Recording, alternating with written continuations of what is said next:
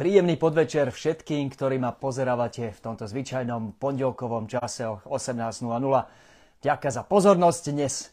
Tri témy, ani jedna ľahká. Ako by asi vyzerala zahraničná politika Roberta Fica. Čo čaká nominantov, alebo teda teraz už ministrov zahraničných vecí a obrany v úradníckej vláde za tých eh, tie zhruba 4-5 mesiacov, ktoré budú mať vo funkcii. A na záver eh, ten zmetok a nedokončené projekty, ktoré ostávajú po tej odchodšej vláde, vláde Eduarda Hegera pred ním Igora Matoviča. Tri témy, ani jedna nie je ľahká. A tí, čo ma už pozerávate a počúvate, viete, že v tomto štádiu si vypýtam spätnú väzbu, či všetko funguje a vidím, že áno, vďaka už mi aj signalizujete páčik, páčikmi, že všetko je v poriadku, aj obraz, aj zvuk. Um, tak poďme na to. Um, začnem zahraničnou politikou Roberta Fica. Dôvod je jednoduchý. Pán Fico sa nechal minulý týždeň počuť, písal som o tom aj na Facebooku, že treba Ukrajine prestať dodávať zbranie a potom, ju budem, potom bude prinútená začať rokovať o miery. Nebudem teraz sa púšťať do merita toho jeho argumentu. Počuli ste ma veľakrát argumentovať, že by sa stal presný opak. Pán Fico žije v nejakej inej realite, keď si myslí, že po zostavení, po odrezaní Ukrajiny od dodávok zbraní by vypukol mier. Vladimír Putin neukazuje ani najmenšiu vôľu sa dohodnúť po, dodáv- zastavení dodávok zbraní by sa vojna rozšírila a, a ešte viac ľudí by umrelo. Nie o tom chcem hovoriť. Chcem hovoriť o inom. Um, keďže som si obehal za posledný týždeň, odkedy sme sa naposledy videli, aj jedno veľmi dobré stretnutie s ministrami zahraničných vecí, obrany, šéfom MBU, šéfom vojenského spravodajstva, špeciálne k témam obrany. A doslova pred asi hodinou som sa vrátil z parlamentného zhromaždenia NATO v Luxembursku, kde som zastupoval Slovensko. Mal som veľa debát, kde sa ma cudzinci pýtajú, ako by teda asi tá politika vyzerala, keby Fico prišiel k moci. A časť mojich známych, s ktorými sa bavím na Slovensku, už si aj odpovedá, že možno by to nebolo také zlé, veď ten Fico toho viac nahovorí, ako potom urobí. Veď nakoniec, aj keď sa baví s tými veľvyslancami, niečo vieme o tom, čo bolo povedané na jeho stretnutí s veľvyslancami, veď Finn tam hovoril a slúbil, že ostane v NATO a v EÚ. A pritom si vždy poviem, pozor, aj Orbán, Viktor Orbán je predsa v NATO aj v Európskej únii. To neznamená, že jeho zahraničná politika funguje dobre pre či Maďarsko, či Európsku úniu, či Alianciu. Všetko to, čo vieme o Robertovi Ficovi, tá jeho retorika, o Ukrajine a Rusku, kde, nech sa na mňa neuráža, je svojou argumentáciou úplne jasne bližšie k Moskve ako ku Kievu. Tá retorika o trávenej ukrajinskej pšenici, o americkej špionke v prezidentskom paláci, to búšenie si do Európy, on už nie je sociálna demokracia európska, on už je slovenská sociálna demokracia. Všetko mi naznačuje, že by to bol, že by viedol vládu spôsobom, a, a, ako ju vedie vo vzťahu k zahraničiu a k Európe Viktor Orbán. Toto už nie je Robert Fico eh, z tých predošlých volebných období. On sa fakt posunul politicky a retoricky niekam už úplne inam. To, že sme v NATO a v EÚ a boli by sme v nej aj za Roberta Fica, by nám nemalo byť útechou. Maďarsko je takisto v NATO a v EÚ, ale v praxi to vyzerá tak, že využíva členstvo NATO, aby často blokovalo dôležité rozhodnutia v prospech Ruska. Doslova dnes, a neviem, či nie ešte stále v týchto momentoch, ako spomínam, bol som v lietadle, nestihol som sledovať posledné, ale Doslova dnes sa rokuje v, rokovalo, ak nie ešte stále rokuje v Bruseli o ďalších e, sankčných balíkoch na Rusko a Maďarsko blokuje e, toto, tieto rokovania z príčin, ktoré nebudem teraz, alebo s, s argumentami, ktoré teraz nebudem rozoberať, ale v každom prípade, v každom prípade jednoznačne v tejto debate je oveľa bližšie Moskve, ako je bližšie Kievu. Európska únia je z toho nešťastná a všetci vrátane Ukrajiny sme na tom trochu horšie, pretože efektívne sankcie voči Rusku naozaj reálne spomalujú spôsob, akým Rusko stíha nakupovať zbranie. Že Maďarsko v tejto situácii kope za Moskvu je pre cel všetkých zúčastnených katastrofálna situácia, možno s výnikom Moskvy a s výnikom Viktora Orbána. Um, Maďarsko takisto v aliancii dlho blokovalo politické stretnutia s Ukrajinou. Opäť zabalilo to retoriky národných záujmov a etnických záujmom, ale reálne v tejto veci opäť kope čiastočne za tú svoju nejakú nacionalistickú agendu a čiastočne aj za záujmy Moskvy. Toto nie je dobrá situácia ani pre EÚ, ani pre NATO, ani pre Maďarsko, pretože aj to, to správanie Maďarska je jedno z, jeden z dôvodov, prečo prestali dostávať eurofondy s zásadnými následkami na maďarskú ekonomiku. Toto nie je cesta ľudia, ktorú by som si ja prijal pre Slovensko. Čiže nie, pre mňa nie je útechou, že Robert Fico hovorí, že on by ostal v Európskej únii a v NATO. A všetko to, čo hovorí o Európskej únii, o Aliancii Amerike, naznačuje, že jeho vízia, ako by fungovala v tej Európskej únii a v NATO, je blízka Viktorovi Orbánovi so všetkými tými následkami pre Slovensko, pre Európsku úniu a pre Alianciu. To nie je vízia, ktorú ja chcem, alebo progresívne Slovensko chce pre túto krajinu. A dúfam, že sa nenecháme utišiť tým, tým jeho rečami o zostávaní v NATO a v EÚ. Ono, že to nebude až také zlé, obávam sa, že bude. Druhá súvisiaca téma, čo je to, čo sa ešte za tých najbližších 4-5 mesiacov, nevieme koľko presne má vo funkcii táto vláda alebo nie. A záleží to tak trochu od toho, kedy bude zostavená nová a či, nebudú, či budú vôbec tie ďalšie voľby 30. septembra schopné zostaviť alebo povedú k nejakej koalícii, ktorá si vie získať väčšinu alebo povedú len k ďalším voľbám. Ale nejaký obmedzený čas má. A tá ústava Slovenskej republiky je napísaná tak, že viac menej má vláda právomoci len kúriť a svietiť, ale zahraničnej obranej politike až úplne ten luxus mať nebudú, lebo ich čaká viacero rozhodnutí, kde budú musieť prijať pozíciu, pretože veci ako summit aliancie v júli vo Vilniuse jednoducho nepočkajú. Práve na ten sa chcem sústrediť, lebo v tej obrane a v zahraničnej politike práve ten summit júlový je asi taký najväčší milník. A jedna z tých veľkých otázok na ňom bude, čo ďalej s Ukrajinou. Má dostať nejakú jasnú cestičku do aliancie alebo nie. Je to otázka, ktorej Slovensko vie zohrať nie malú úlohu. Ľudia nás počúvajú po tom, čo sa stalo na Ukrajine, keď sa ukázalo, že krajiny Strednej Európy, nie Západnej Európy, ale tie stredoeurópske krajiny mali pravdu o tom, aké riziko Rusko predstavuje, tak máme novú váhu v aliancii a v EÚ, ktorú sme predtým nemali. Bude aj na nás, aj na slovenskej diplomácii, či sa podarí dať Ukrajine nejakú reálnu perspektívu členstva v aliancii. A máme na to často bude na pleciach týchto ministrov, ministra Vlachovského a ministra Sklenára do júla tohto roku.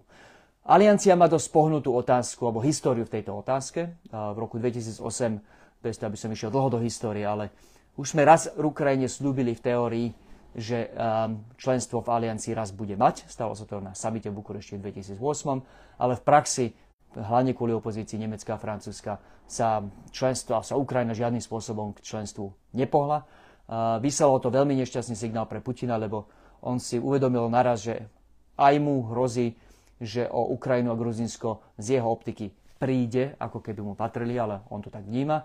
A zároveň mu tým svojim váhaním, že tú Ukrajinu a Gruzinsko spojenci reálne neposúvali k tomu členstvu, tým váhaním zároveň vyslala aliancia signál, že, um, že tie garancie raz budú mať, ale nebude to najbližších pár rokov.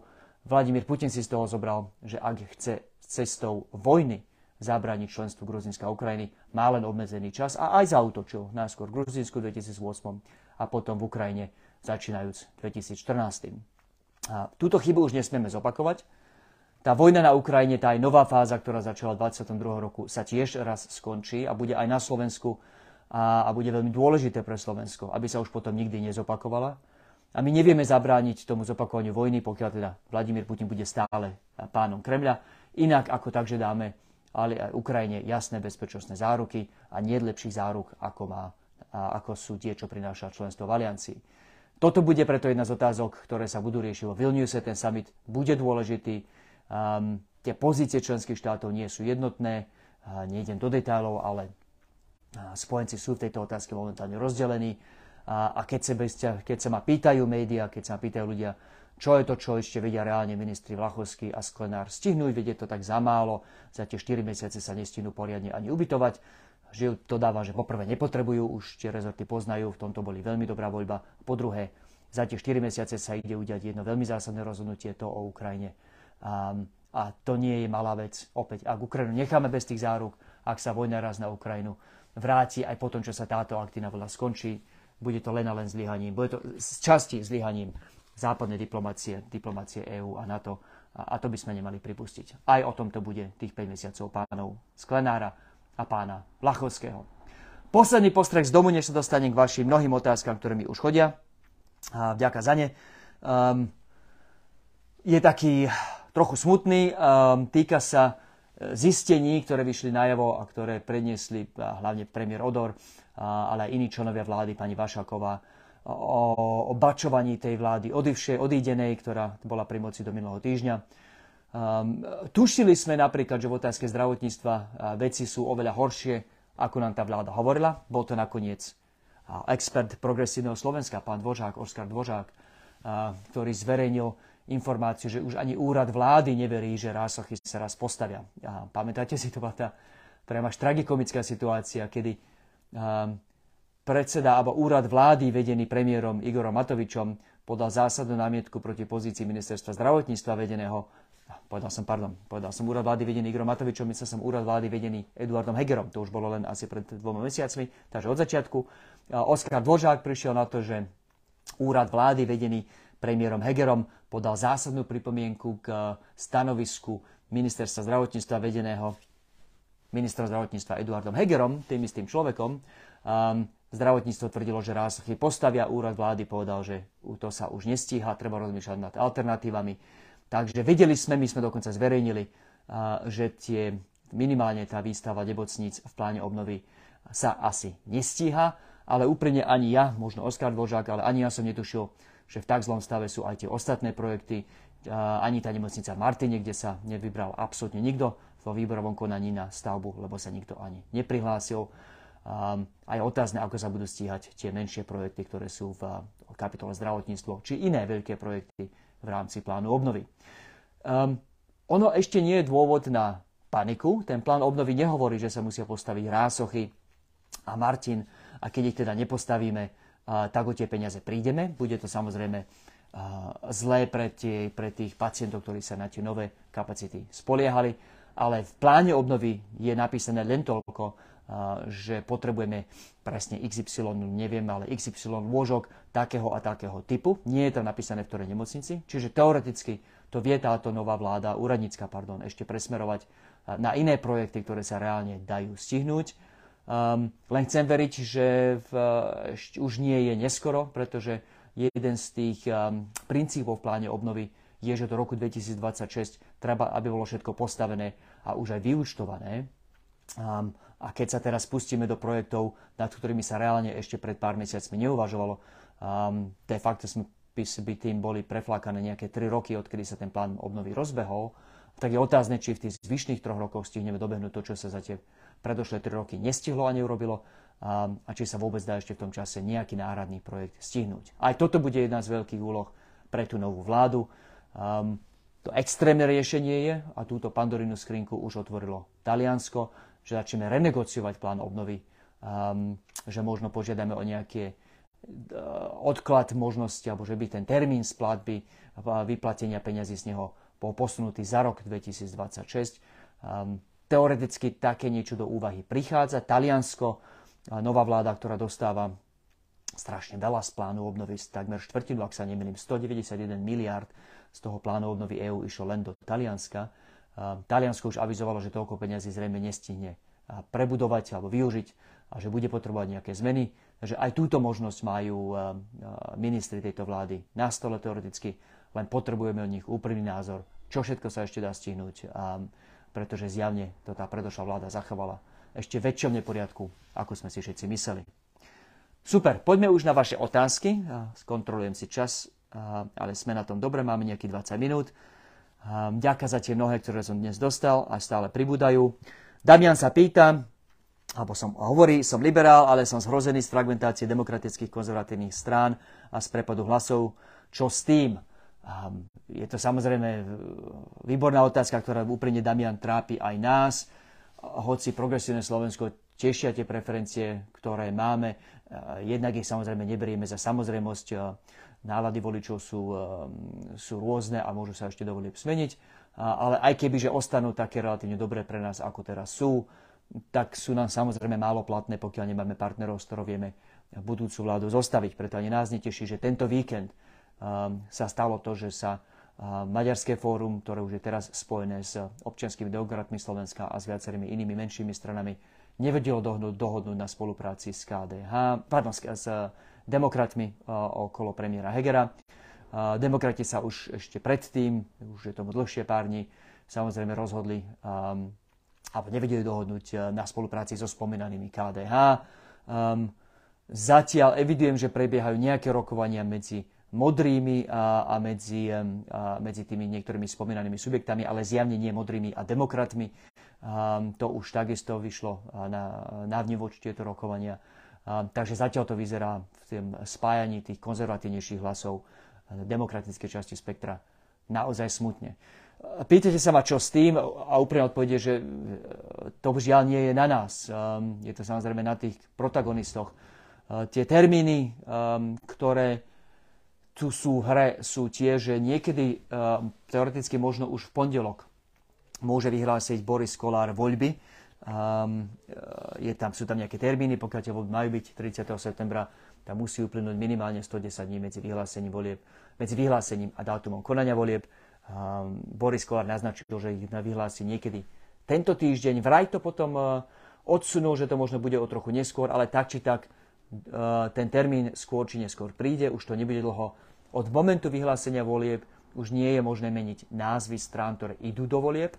Preto bol tento víkend symbolicky dôležitý, pretože ak sa tie strany majú dohodnúť na spolupráci a na prípadnej spoločnej, spoločnom postupe spôsobom, akým to dalo Oľano, že je Oľano a pod ním tých vymenovaných tých 5 či 6, 6 subjektov, ktoré sa do Oľano spojili, no tak ten čas na vytvorenie tohto nového subjektu aj s tými všetkými odrážkami je len do dátumu vyhlásenia volieb. Preto ten, tá, tá, tá, tá fúra aktivít spájacích, ktoré neúspešne prebehli, zväčša neúspešne prebehli tento víkend. Ešte je tu tá možnosť, že sa síce nedohodnú um, na vytvorení spoločnej strany, ale budú si potom názvom ponúknať miesta na, na vlastných kandidátkach. Inými slovami, že si povedia na tieto subjekty, že si počkajú ešte mesiac um, a potom, keď už bude jasné, že niektorí z nich sú bližšie k tej hranice zvoliteľnosti ako iní, tak tí, ktorí sú k nej bližšie, budú ponúkať tým horším, tým stranám, čo sú na tom horšie miesta na svojej kandidátke, ale samozrejme už tým, že de facto tie ich, tie politické subjekty s menšími preferenciami by tým de facto v tých voľbách zanikli, nešli by pod vlastným menom už do volieb. To je samozrejme pre tie menšie strany ešte menej zaujímavá ponuka ako tá, s ktorou nesúhlasili už tento víkend. A preto si myslím, že to rozhodnutie nespojiť sa tento víkend je potenciálne veľmi zlé, pretože od teraz to bude v niečom tie rokovania už len komplikovanejšie.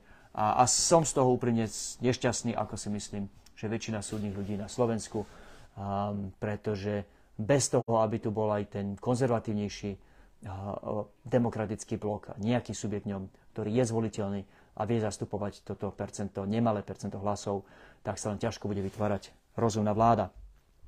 Pavla sa pýta, či bude ešte niekto na úrovni Európskej únie rešpektovať Fica, ak bude premiér.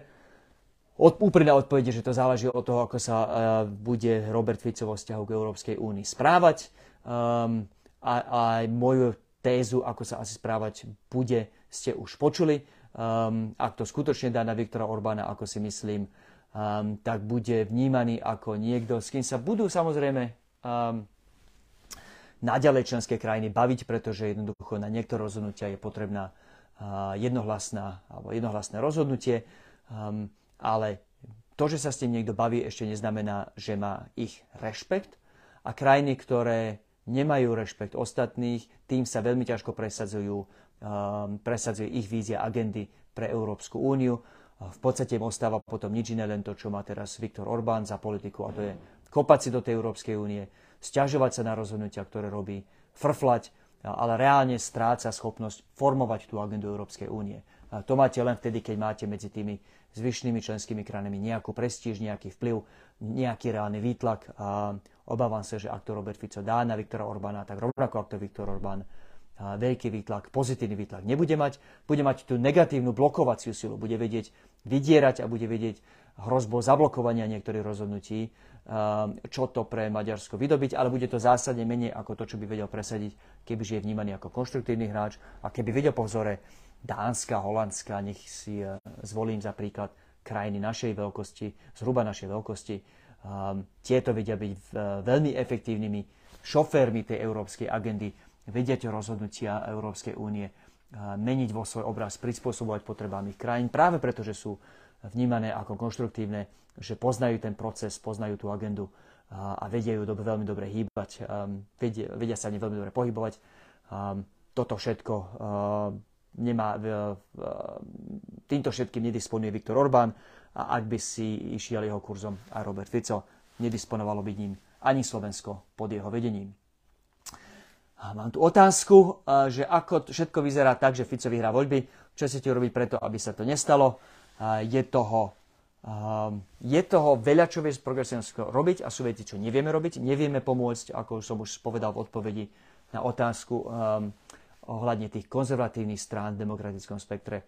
Nevieme ich primeť k tomu, aby sa spojili do subjektu, ktorý, ktorý ich, im garantuje, že prekročia hranicu zvoliteľnosti to je ich rozhodnutie, nie na nás. A, to, čo vieme urobiť, je to, čo robíme. Že ponúkame alternatívu aj tej predošlej vláde so všetkými tými prešlapmi a nekompetentnosťou, ktorej plný rozsah len teraz vychádza na svetlo sveta, ako som hovoril pred pár minutami, ale aj, ako, ale aj alternatívu um, tým, ktorí tu boli ešte pred touto vládou, pred, uh, pred Eduardom Hegerom a pred Igorom Matovičom, to je narážka na Igora Matoviča a aj Petra Pellegriniho, uh, ktorí sa síce vytvárali dojem, že v e, fungovaní štátu rozumejú lepšie a rozhodne vládli pokojnejšie, ako vládla táto koalícia, či Igora Matoviča, či Eduarda Hegera.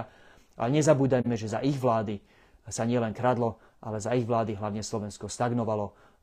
Bolo to za Roberta Fica a za Petra Pellegriniho, keď sa rozsypali naše školy a naše e, nemocnice. Toto nie je proces, ktorý sa začal voľbami v roku 2020. V poslednom štádiu v poslednom čase to už len nabrá na otáčkach a tie semienka tej súčasnej krízy boli zasiaté už pred dekádou ešte za Roberta Fica. Takže to, čo vieme robiť ako progresívne Slovensko, je dokázať, že sa dá vládnuť aj normálne, aj odborne, aj slušne, nielen nekradnúť, ale vedieť tie rezorty aj poctivo manažovať a pripravovať na Slovensko na takú budúcnosť, ako si zaslúži normálnu, slušnú, európsku, aj s tou európskou kvalitou života, pretože máme naviac ako byť väčšine len v tom zajatí buď toho ficovského politického modelu, síce pokojného, ale stagnácia so zápachom korupcie, alebo toho Matovičovsko, žiaľ trapade Hegerovského modelu, a to je síce dobrí ľudia s dobrými úmyslami, ale, ale neschopní vládnuť a, manažovať chod štátu. Oliver sa pýta, a ďaká Oliver, ako tradične od vás, už otázka k zahraničnej politike. Minulý týždeň vyhrala v Thajsku v parlamentných voľbách progresívna, liberálna a prozápadná strana proti monarchistickej militarizačnej vládnucej strane a taká bude pravdepodobne aj jej vláda. Ako je to v tejto časti Južnej Ázie v oblasti zahraničnej politiky, či už vojne na Ukrajine alebo vzťahu k Číne? Odpoveď je komplikovaná, Oliver, a kľudne sa na ňu môžem pobaviť niekedy mimo tohto fóra, pretože neviem, či by zaujímala úplne všetkých. Chcem najskôr vidieť, či sa tej vláde bude dariť. Prichádza v relatívne konzervatívnej, spoločensky konzervatívnej krajine. Chcem veriť, že sa jej dariť bude, ale nebude to mať ľahké ako všetky krajiny okolo Číny, aj Tajsko je v takej nešťastnej situácii, že sa snaží aj si neroznevať najmocnejšiu krajinu regiónu, ale aj si hľadať nejakú svoju vlastnú cestičku, aby nebol úplne pod palcom Pekingu. Vo vzťahu k vojne na Ukrajine sa Thajsko nejak osobitne neprofilovalo. Čína samozrejme, ako vieme, žiaľ je v tejto otázke oveľa bližšie Rusku ako Ukrajine, napriek tým deklarovaným snahám prezidenta Xi Jinpinga stať sa tým mierotvorcom na Ukrajine. Zároveň vyhlásil, že bude mať s Ruskom partnerstvo, neobmedzené partnerstvo, bez limitov, bez obmedzení. To z neho nerobí zrovna objektívneho pozorovateľa a ťažko si viem predstaviť, že by Tajsko mohlo hrať nejakú vlastnú úlohu na Ukrajine alebo že by zmenilo pozíciu Číny.